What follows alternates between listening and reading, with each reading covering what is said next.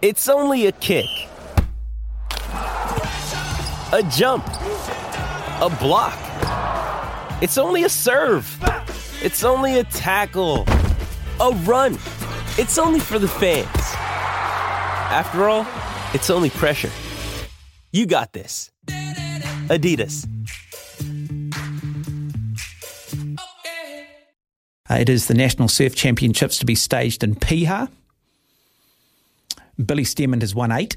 He's looking to try and win nine. He's not going to have it as all his own way, though. Does have the likes of Elliot Paerata-Reid, a local.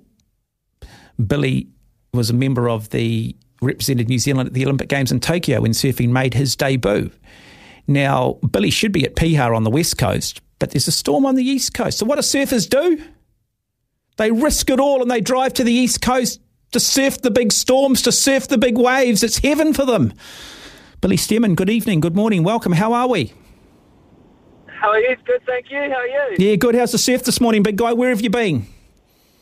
Pretty fun. Um, did a little trip up north to the east coast. Um, can't say where I went, but uh, no, we, we just got on the road. Uh, me and Matty Scorrins just hit the road early and uh, went east. It's offshore, quite big. It was quite fun.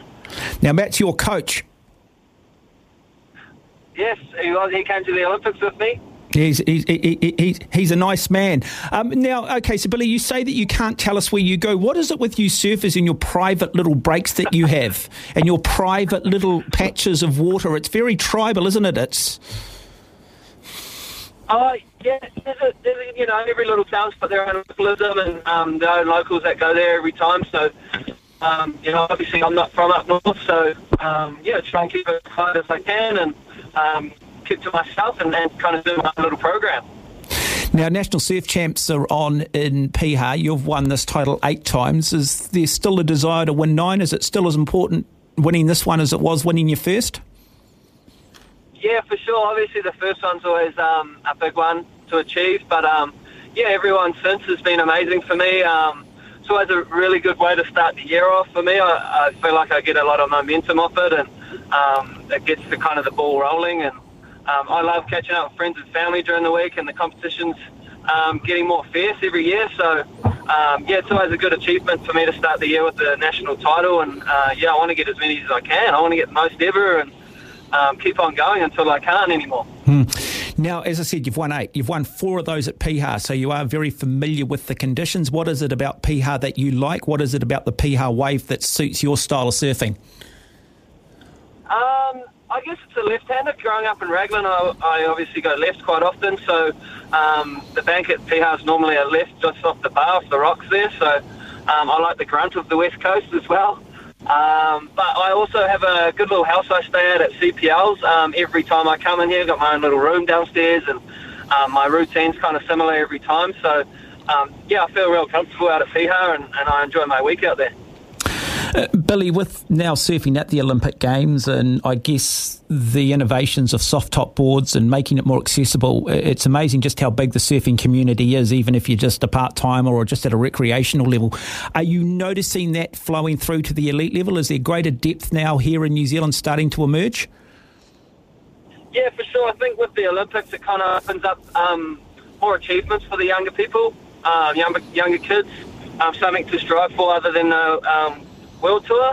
Um, but yeah, it's obviously the, there's a lot more eyes on it, especially with the Olympics, and um, in the spectators and, and kind of you know gets eyes on TV and and around the globe. So um, yeah, I think it's amazing for the sport, and I can't wait to see uh, what comes out of New Zealand in the, in the years to come. I mean, I, was lucky and privileged enough to fly up to Tokyo with you when you made your debut at the Olympics, um, and I think we have spoken since. But just for our audience out there, how, how cool was that experience for you? Um, I mean, clearly there are some major sporting events, surfing events around the world, the likes of Pipe. Um, you know, you've got Bells, but the Olympic experience. Put that in context.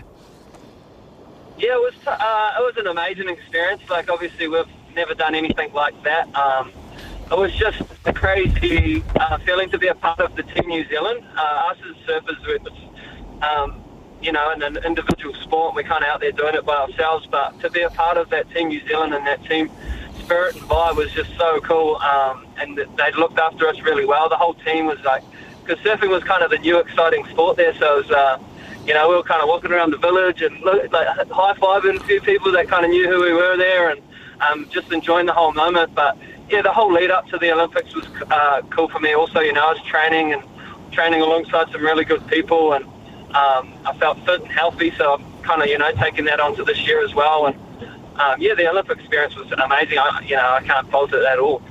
Look, I mean, there are some pretty cool sports at the Olympics, but there is nothing cooler than surfing. Were you the cool kids in the village?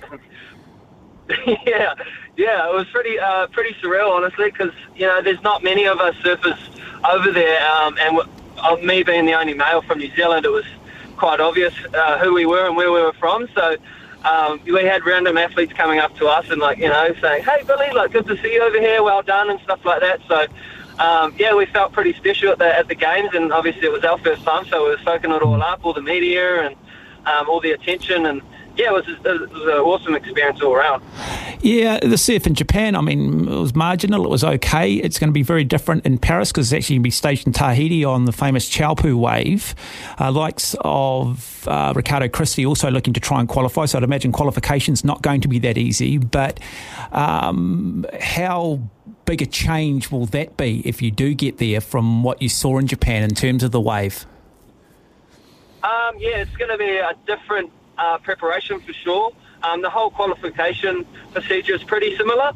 Um, the way we qualified through um, Japan and through Tokyo uh, a few years back now is, is, pretty similar to what we're going to do this year and next year. So um, my lead up is going to be pretty similar to previous Olympics. But um, yeah, obviously, hopefully once I make that team, um, that selection, I'll be able to go to Tahiti and, and get some experience over there because I've never been over there. So um, yeah, I'll, I'll, be planning a few trips over to Tahiti and taking a few people and um, yeah, trying out different equipment and stuff like that. So um, I'm looking forward to it. Yeah, just looking. I mean, most people look at that Teahupo'o wave in Tahiti and just see it as this absolute monster where you basically just get in and then just hang on and hold on and hope to hell you don't get evaporated on the reef. Is it actually a break you can genuinely surf? I, I mean, how would they score a wave like that?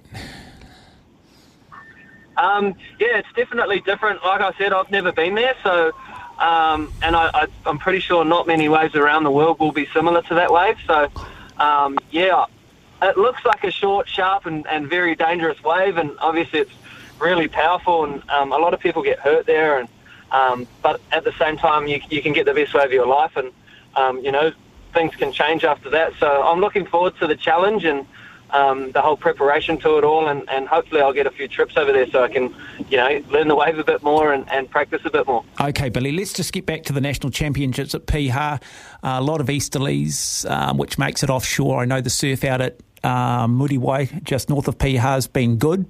Um, seems to be building throughout the week. What's the surf like at Piha this week?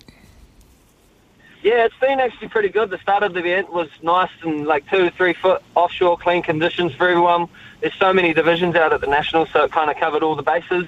Um, and I think it's picking up a bit today and looking really good for the next three days. Um, I've got quarterfinals on Friday, quarterfinals and semi-finals, and then finals day on Saturday. So um, it's looking looking like a good week of uh, competition. Yeah, you narrowly lost last year's national championships to Daniel Farr. You've got the likes of Elliot Paerata-Reid. Who are some of the other surfers that uh, are looking to challenge you?